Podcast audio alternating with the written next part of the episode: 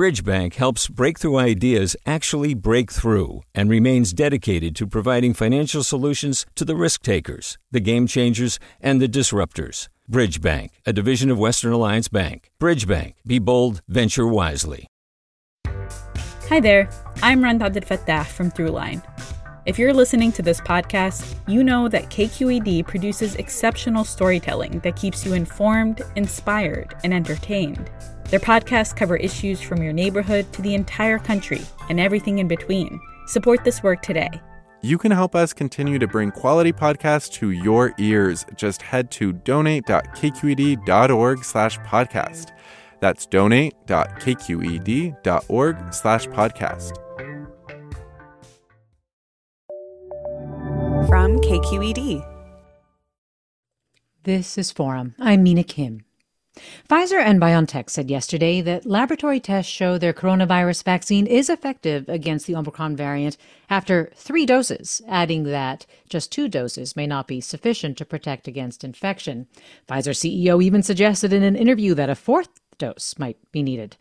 Obviously, there's still a lot of unknowns around the variant, but we do know a little more than we did a week ago. And here with the latest and to take your questions is Dr. Robert Wachter, chair of UCSF's Department of Medicine. Dr. Wachter, thanks so much for joining us. My pleasure, Mina. Good to be here.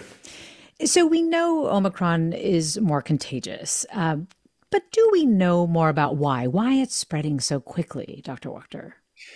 Uh, no, not not yet. There are two alternative possibilities. One is that it actually is more contagious, the way Delta was more contagious than the original virus, and the second is that it looks like it's more contagious just because it is able to partly evade the immunity that a lot of people have either through vaccination or infection. And uh, we've not yet been able to dissect out those two explanations. I'm guessing it'll turn out to be a little bit of both rather than just all of one and, and not of the other. Uh, but that's going to take another week or two to figure out.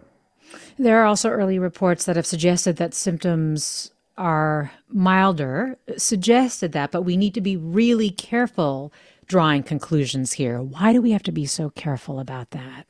Yeah, I mean, the main reason is if you believe that to be true, you might let your guard down inappropriately. And if it turns out that it appears to be milder because it mostly is striking younger people or the vaccines are working partly.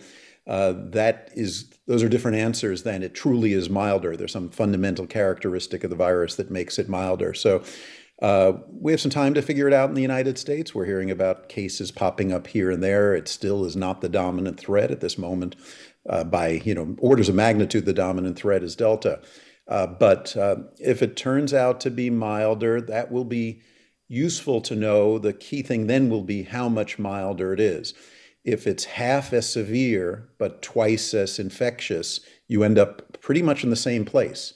So, uh, so you know, it, I, I, think we've got to be careful. First of all, to be sure that it really is milder. The early reports are pretty hopeful, but second of all, not to become too uh, cavalier about it, because if it turns out to be more infectious and or evade immunity, and it's a little bit milder, that could still be a pretty bad situation because you're just going to have more infections. A smaller percentage of them may get super sick, but a smaller percentage of a bigger percentage can turn out to be just as devastating.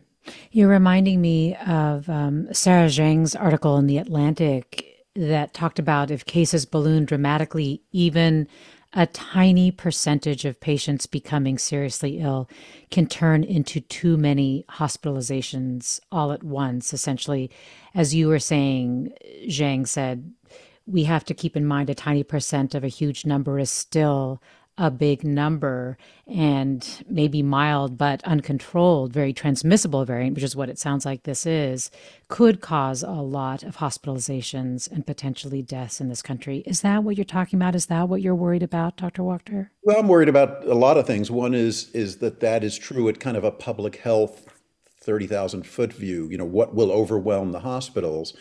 Then you have just the individual view that if, if, if someone believes that it is milder, I don't have to worry about it, and let's say lets their guard down too much, and you're an older person and you're vulnerable, you know, you could still get into pretty bad trouble with with this. So even if the the overall probability of a severe outcome is lower if the probability of getting infected is higher those two can balance each other out and it could be could be a big problem and then the third thing is you know we don't know anything about long covid with uh, mm-hmm. with this new variant it's been around too too short a period of time right. to see whether or not it can cause long covid so even if it turns out that that the vast vast majority of people who get it don't get really really sick and go to the ICU if it turns out that 5 or 10% of them continue to feel crummy a month or two or 6 months later that's a very big deal as well. So there are a lot of things we have to know before, certainly before we uh, say, you know, we got lucky here, this thing isn't too bad. We don't know for sure that that's true. And even if it is less severe on average, that could be nullified to some extent by far more cases of it. Well, we have questions for you coming in, and let me remind listeners you can share your questions by posting them on Twitter or Facebook at KQED Forum, by emailing them to forum at kqed.org, and of course by calling us at 866 733 6786, 866 733 6786. Jay asks on Instagram, how long will it take for us to see Omicron's effect on local case numbers? Well, it'll play out over the course of several weeks, and I think Jay's making an important point. It, it, not only just local case numbers, but to learn more about this virus. You've heard reports in the last couple of days about how well the vaccines work and how well immunity from infection works. A lot of the information we're getting now is from kind of laboratory studies and what happens in a test tube. The real proof of the pudding is to see what actually happens, what happens to the person who has gotten two shots of Pfizer or Moderna or got J&J and then a booster uh, how well protected are they? And we'll only really know that for sure when we actually follow, you know, hundreds of people or thousands of people with this infection and see what see what happens to them. The best data, you know, we, we certainly are missing a fair number of cases of Omicron because we don't test for, uh, you know, for a very large segment of the population. But you know, we're not missing tens of thousands. There, there are more than we know about, but but it's still the dominant variant is Delta. If this thing spreads as rapidly as it appears to be spreading in South Africa, then it's probably in January that this becomes a significant problem in the United States. There will be cases you'll hear about. They'll make the front page of the newspaper. You'll talk about them on the radio. But it's important to say for the next month or so, the main problem to worry about is Delta. And it's important for us to not forget that because Delta yes. is a big problem. It's, it's, it has not gone away. It's infecting over 100,000 people a day in the US, killing over 1,000 people a day in the US. So that is the dominant problem for the next month. It won't be till January or so where we'll see the possibility of Omicron surges the way we saw Delta surges in the past. Well, Michael writes Can Dr. Wachter explain the ways these vaccines can fight the virus other than antibodies? And it's an interesting question because we're hearing Pfizer saying that lab tests suggest that uh, three doses of their virus offer significant protection, even though it sounds like Omicron can evade antibodies pretty effectively. So, how does the virus, uh, sorry, how does the vaccine fight the virus if antibodies are such a big part of what a vaccine does? Yeah, it's it's a, we've all become amateur virologists, immunologists, uh, you know, and epidemiologists in the past uh, two years.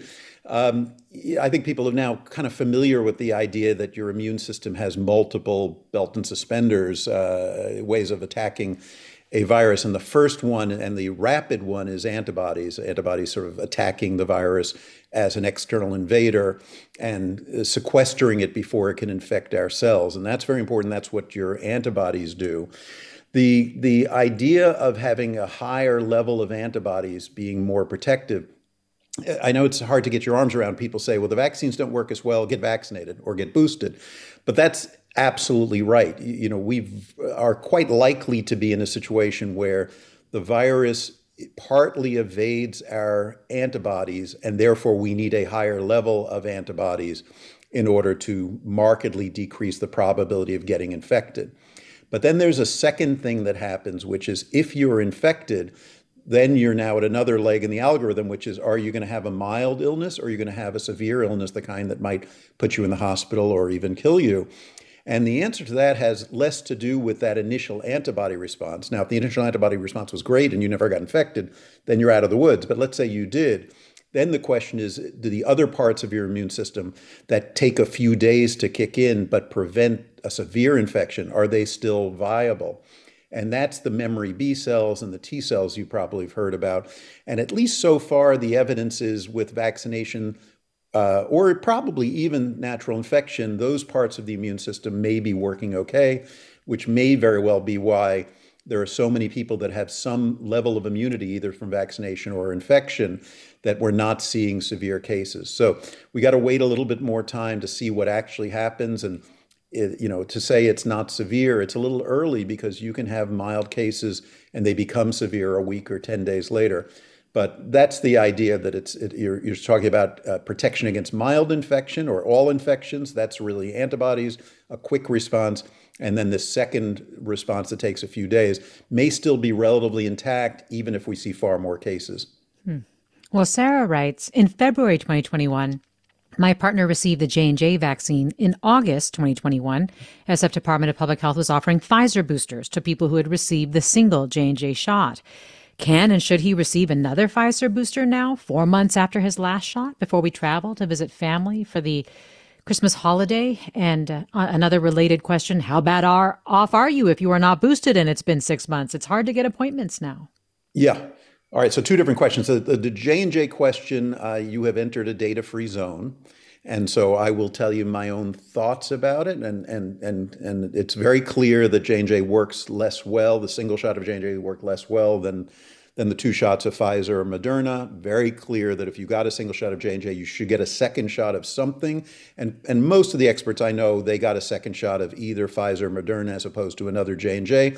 The question of do you need a booster on top of that second shot? If it were me and I was four or five months out from my booster, I would get another shot, but that is just improv. That's based on what we know from what happened with Pfizer Moderna after two shots. It's possible you don't need it, but I have I go into a lot of this feeling like the the, the vaccine is really really benign.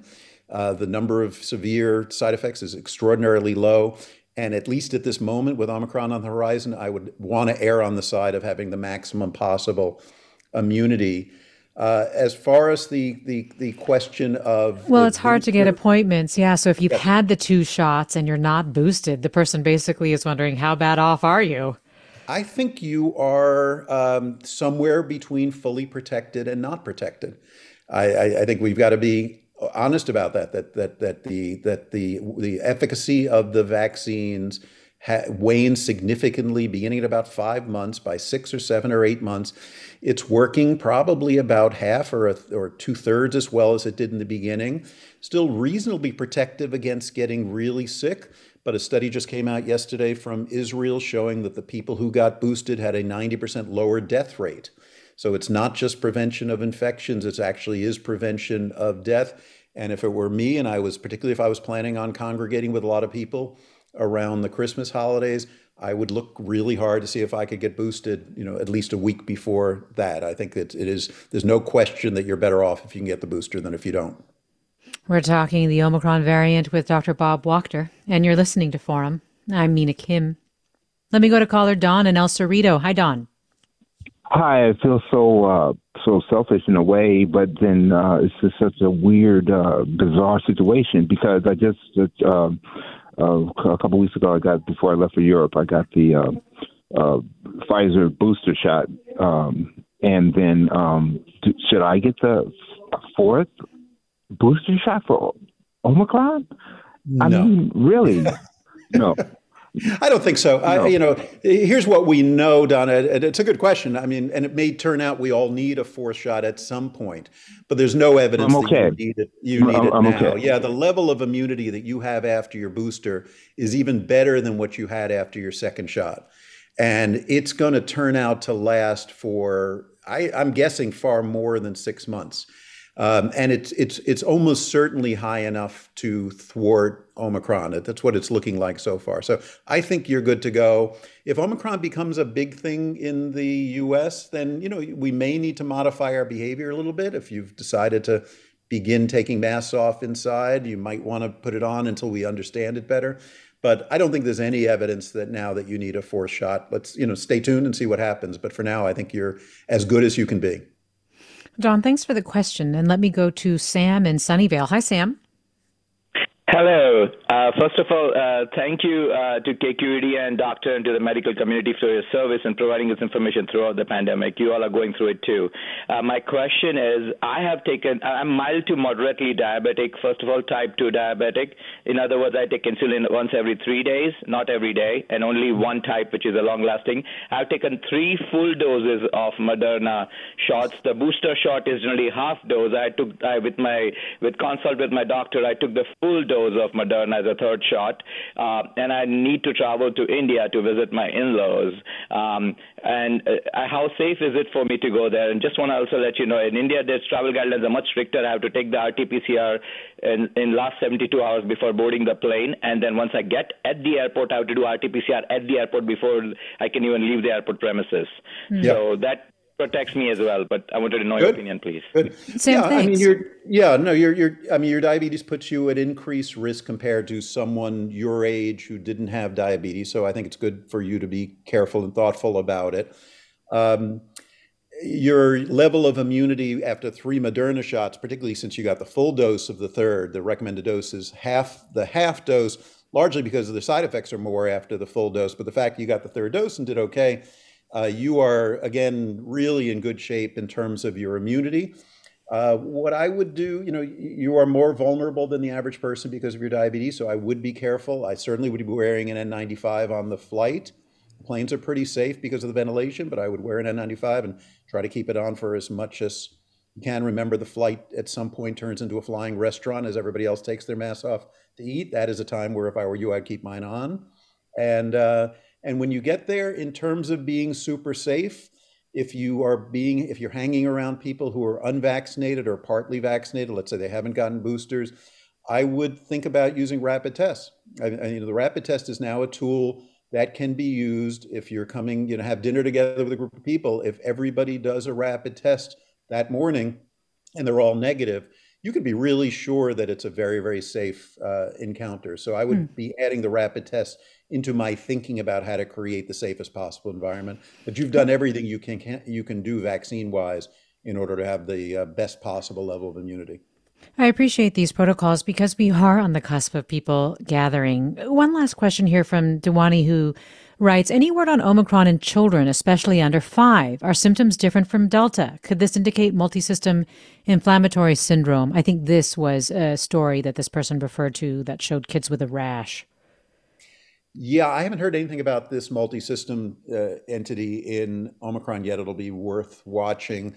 Certainly worry about the kids because in some ways it's the last group. It will be the last group, at least, to be eligible for vaccination. But at least so far, you know, the kind that we're seeing lots of cases in South Africa, and as it begins to spread, not seeing a lot of severe cases.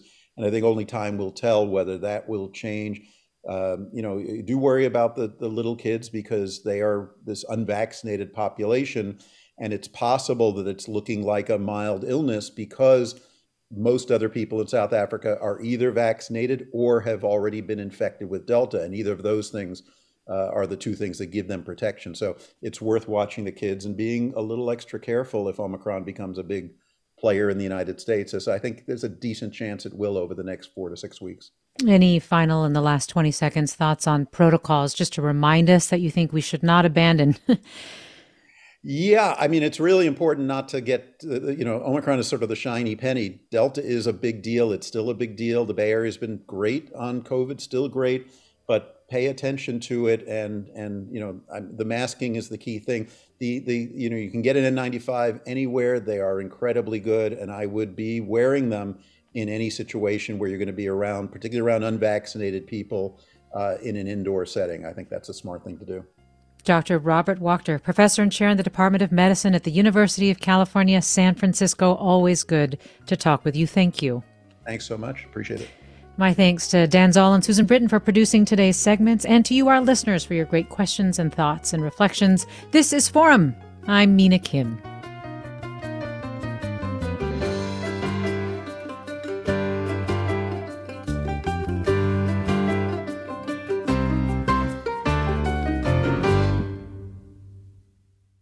Funds for the production of Forum are provided by the members of KQED Public Radio the Germanacos Foundation, the Generosity Foundation, and the Heising Simons Foundation.